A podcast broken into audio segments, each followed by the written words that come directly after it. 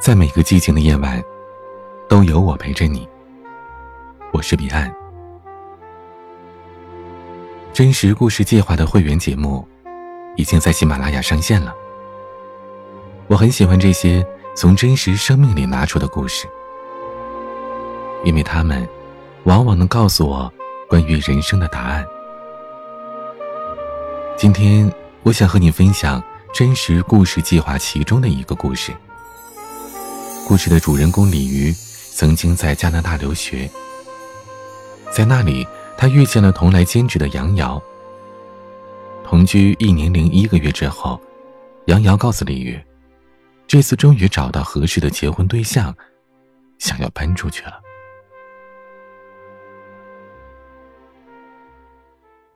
初见杨瑶。是二零零九年的冬天，一个白净的小姑娘怯生生的推开店门。个子不高，清澈的眼睛里透着明亮又羞怯的神情，长得挺漂亮的。那时我正在加拿大留学，在多伦多唐人街的一家中餐馆兼职打工。我以为他是来吃饭的，拿着菜单向他走过去。他有些慌乱的摆了摆手，说：“我不吃饭，你们这里招服务员吗？”店里前不久有服务员离职，最近是在招人。我正准备回答，老板从柜台后面探出了头，打量了小姑娘一眼，用蹩脚的汉语问她：“你有工作签证吗？”小姑娘的眼神黯淡了下来。外国人在加拿大工作需要工作签证，如果没有，正规公司是不能收的。不过我心里清楚，以老板抠门的性格，即便姑娘有工作签证，他也舍不得付十加币的最低时薪，只是欺负小姑娘没有经验，故意压价罢了。果然，老板眯着眼，一本正经地说：“都是中国人，互相帮忙了。”没有工作签证没关系。小姑娘的脸上恢复了神采，开始和老板聊起了工作事宜。最后，老板一锤定音，时薪五加币，每天上午十点到两点，下午五点到十点，一天九个小时，薪水日结。老板看了看我说：“Mars，你带的这个美女。”我嘴上连声答应着。可心里很不爽。你一个越南三代华侨，装什么中国人呢？小姑娘对老板连声道谢，显然不懂得这唐人街上的门道。她还开开心心的跑到我面前，伸出手说：“我叫杨瑶，以后多关照呀。”老板年近六十岁，依然色心不改。平时家里看得紧。他不敢寻花问柳，但趁着老板娘不注意，少不了对店里的年轻姑娘动手动脚的。杨瑶第一天就中了招。下班时，老板把他叫到柜台后面，在他屁股上狠狠的摸了一把，眼神色眯眯的，泛起了一脸坏笑。明天记得准时上班哟。杨瑶触电似的退了两步。踉跄着逃出了门。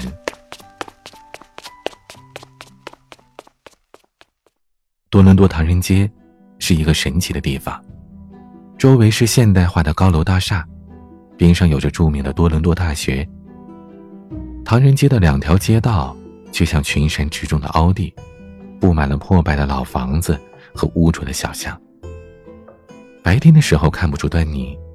可一到日落，街上的中文霓虹灯鳞次栉比，把黑夜映出了纷乱的颜色。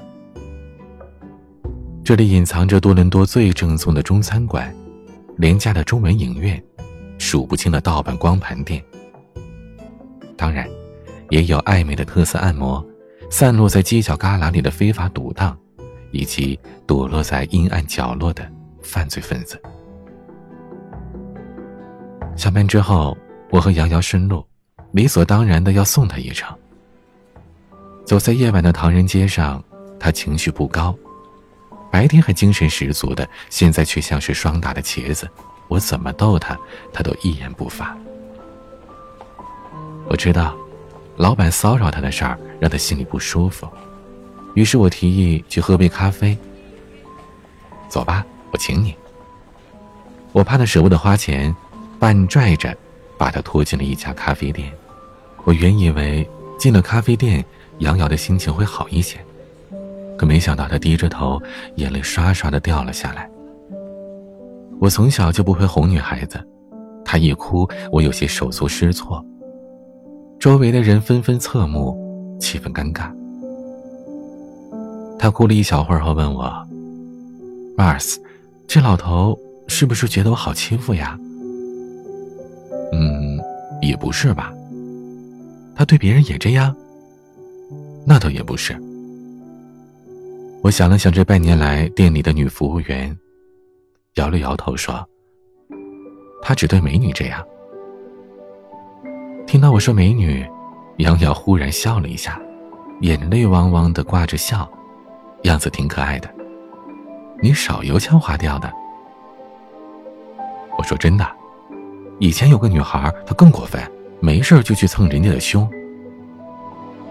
那个姑娘后来怎么办了？走了。我指了指窗外黑漆漆的街道，那里隐藏着一条一人宽的小巷。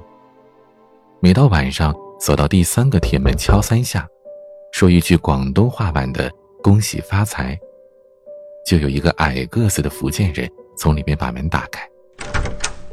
他面色黝黑，从来不会多话，还会用手指指破旧的楼梯。沿着楼梯往上走到第三层，女孩就在那儿。他去做楼凤了，轻松又多金。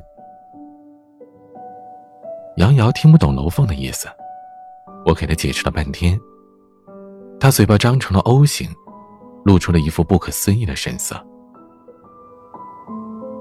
其实，一个女孩为了留在加拿大，没日没夜的在唐人街打工，最后一步步的堕落成暗娼，这不过是唐人街里的寻常故事罢了。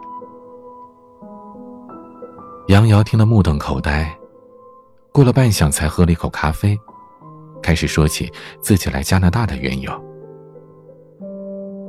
杨瑶在国内念完大专，通过国内的黑中介的运作，交了几万块钱，拿到一个野鸡学校语言预科的录取函，兜里揣着三千加币，合规合法的踏上了这片土地。结果到地方一看，房租扣了一半。再加上各种乱七八糟的费用，钱一下子就没了。他来加拿大才一个礼拜，就没了钱，语言也不通，连打听带问的，只能到唐人街来碰运气了。我问他，为什么来加拿大呀？他说，为了更好的生活呀。每年有无数的人，怀着同样的愿景。踏上了加拿大这片土地，他们中的大多数人自幼生活在小城市，消息闭塞，对国外的印象是来自于电视、报纸或者各种杂志上描绘的花花世界。他们总以为国外的生活轻松安逸，人人彬彬有礼，只要努力就可以闯出一片天空。杨瑶，就是其中之一。我故作老成的和他说：“唐人街呀，是个吃人不吐骨头的地方，表面繁华，背地里见不得光的事情多了，想赚钱的方法也多，但一定别忘了自己为什么来到这儿。”第一天上班的遭遇，给杨瑶上了一课。后来他遇到种族歧视、街头骗局等等。每经历一次，都要拉着我坐在咖啡馆，一边喝着咖啡，一边哭鼻子。我真的不会哄女孩子开心，只好一遍遍的木讷的问她：“你后悔来加拿大了吗？”她每次都会擦干眼泪，摇着头告诉我：“自己选择的路，无论怎样都得走完呀。”渐渐的。他哭的次数少了，与其说是适应，倒不如说是麻木了。不论生活如何的艰辛，这日子终归要咬着牙过下去。如果说我起初帮杨瑶是出于善意，那往后更多时间的相处里，我突然有异样的情愫升起。对留学生乃至新移民而言，最难的不是生活的艰辛，而是内心的孤独。我身边的留学生圈子，有人退学，有人打工累死，还有人抑郁自杀。我的生活也好不到哪儿去，没钱买机票回国，精神也有一些轻度的抑郁。在加拿大格外漫长的冬天里，杨瑶就像是一团火。他的积极向上给了我一个努力生活下去的理由。我想要靠近他。在中餐馆做了一段时间之后，他开始向我打听留在加拿大的办法。根据他当前的处境，结合加拿大的政策，我提了三个选项：找个理由申请难民，或者找个人把肚子搞大生孩子，还有就是和一个有身份的人结婚。做难民这个选项被杨瑶首先排除了。上不了台面不说，在华人圈里也抬不起头，更何况限制很多，一旦成了难民，回国就困难了。搞大肚子，他也不太乐意。他对爱情还是有追求的，随便找个人怀孕是对自己和孩子的不负责。那么，就只剩下最后一个选项，通过结婚的手段移民。其实。加拿大也有着各种灰色的产业链，光唐人街能办假结婚的中介就有四五家。但在杨瑶看来，婚姻是神圣的，即便是有目的的结婚，也不能当成生意来做。我心里有些失落，但表现出来的是无奈。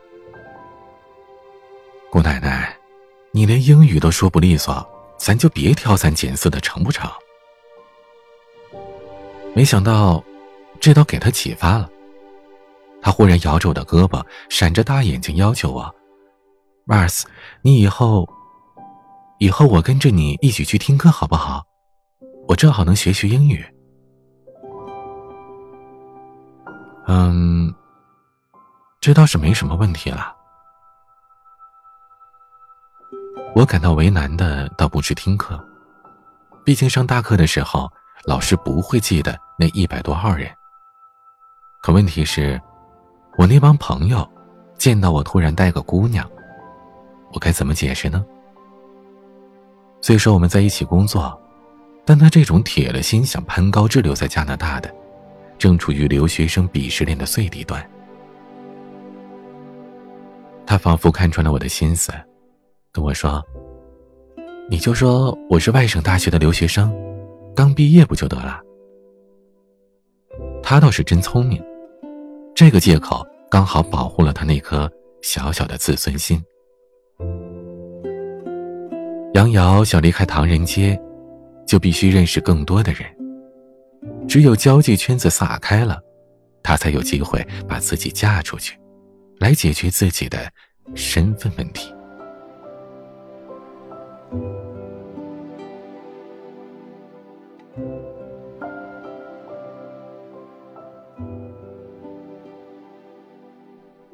分享人李鱼想尽一切办法，只为让同居的女孩找个有钱的对象。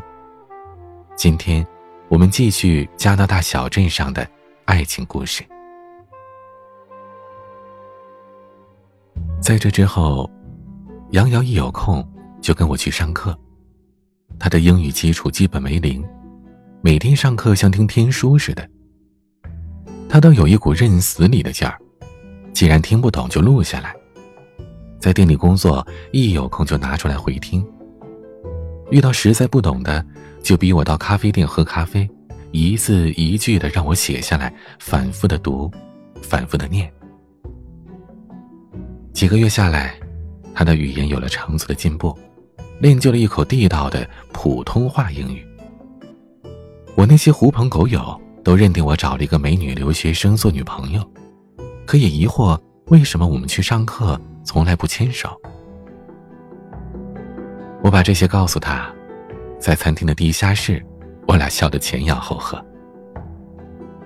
忽然，他特别严肃的盯着我问：“Mars，你喜欢我吗？”眼前的女孩白净漂亮，我看着她有些不知所措。他莞尔一笑，化解了尴尬。跟你开玩笑呢。他说的轻松，我心里却五味杂陈的。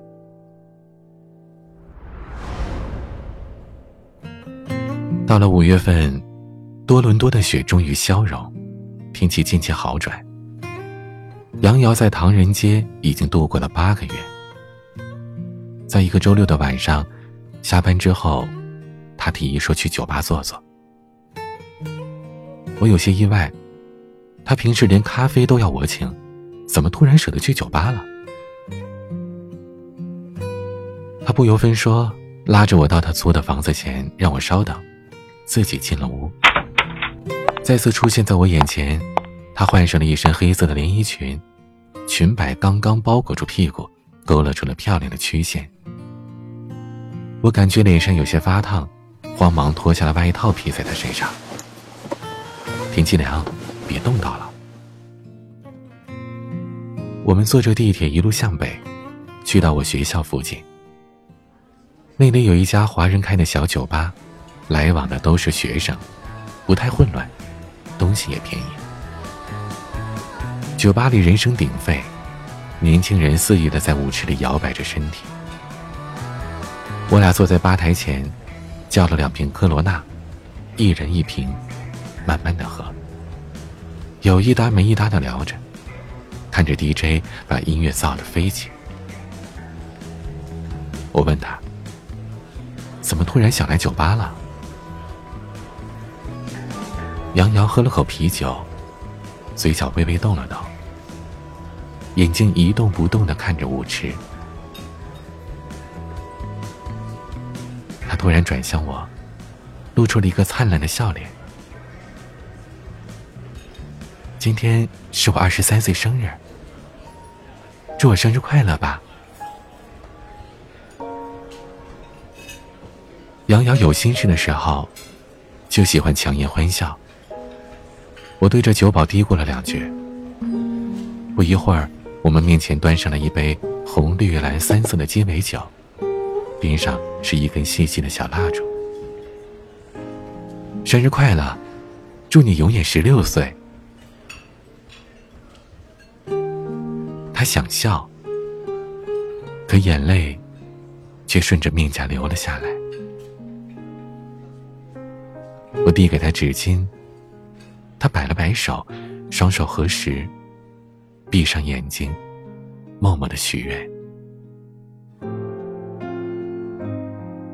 片刻之后，他吹灭了蜡烛，拿起酒杯一饮而尽。也许是酒精的作用吧，不到十二点，他早已经不省人事。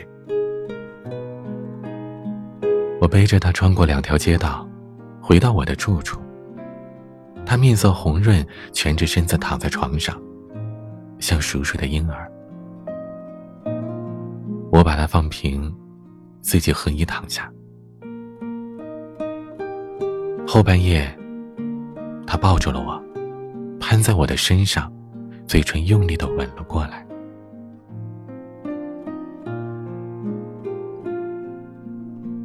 有一天，他突然问我：“要不，我搬去和你一起住吧？”我之前一直和外国人合租，他们不像中国人那样热络，更爱独处。经济好一点之后，我开始一个人租房，常常觉得孤单。每天早出晚归，什么都不习惯，生活过得很憋屈。因此，对他的倡议，我是欣然同意的，也不去想他为什么和我一起住，只觉得。有个合拍的人能够陪着我聊天玩闹，幸福感会提高很多。六月份，我们正式开始同居。我们处于一种奇妙的关系。一方面一起上学、工作，一起吃饭、睡觉，看起来是情侣的相处模式。可另一方面，我俩心里都很清楚，我们是不可能成为情侣的。我们更像是森林里的两个孤儿，同样深陷困境，同样挣扎向上。只不过目标手段各不相同，但在未来，我们注定分道扬镳。杨瑶的英文越来越流利，她开始想换个工作。唐人街的格局太小，她生怕被困在里边。但工作签证仍然是摆在面前的难题。我帮他出谋划策。通过学校的网站给他联系了几份义工的工作，免去了工作签证的麻烦。做义工虽然没钱，但能接触圈子外面的人，说不定能帮他找到靠谱的对象。他的生活也过得格外充实，每天在饭店和家里，都会跟我说起做义工时遇到的人和事，也会聊到那些对他有好感的男人。我帮他分析谁靠谱，谁要先观察观察，谁可以直接忽略，还一再叮嘱他，遇到人留个心眼儿，别二话不说就和人上床，被人当成很随便的女孩。慢慢的，他开始有了女人的心机，外在清纯，举手投足间，多了些欲说还休。很多男人。被他一个眼神或者轻轻一个吻，就撩拨的欲罢不能。有时他不在家过夜，我总恍惚的想起我们刚认识的时候，那个在咖啡馆里哭哭啼啼的小姑娘。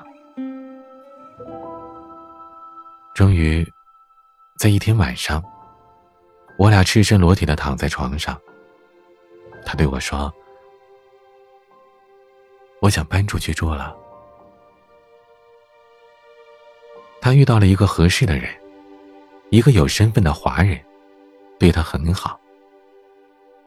他决定设法去抓住这个目标，再和我一起住就不合适了。我替他感到高兴，同时也有些淡淡的失落，心情很复杂。在我的内心深处，我有点嫉妒那个华人，我很想做点什么。可我即将毕业，正纠结着在加拿大去留的问题，自顾不暇，又能为他做什么呢？终于，他搬走了，结束了我们一年零一个月的同居生活。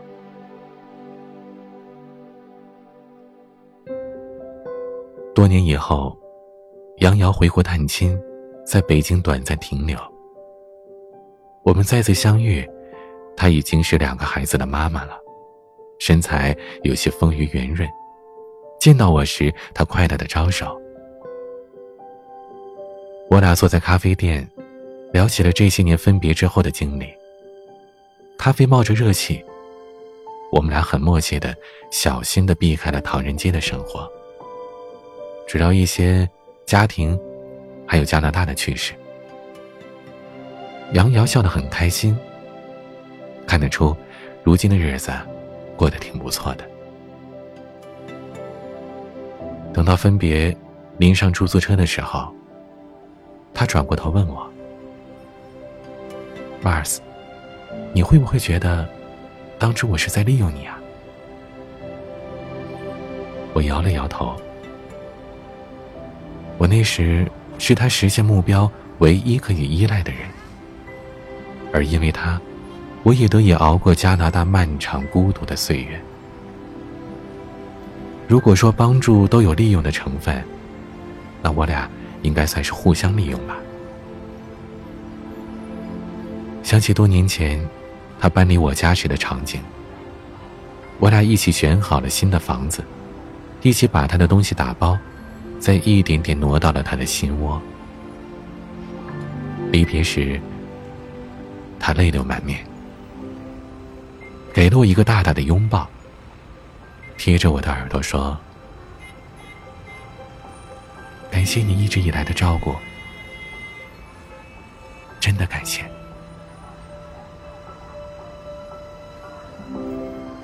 眼前的他挥了挥手，出租车缓缓前行，融汇在车流当中，终于消失在了黑夜尽头。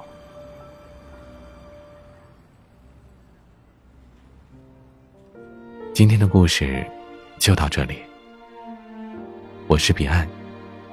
更多故事，欢迎收听《真实故事计划》。为你严选的一千万高赞小说剧，每个夜晚用声音陪伴你。我是彼岸，晚安。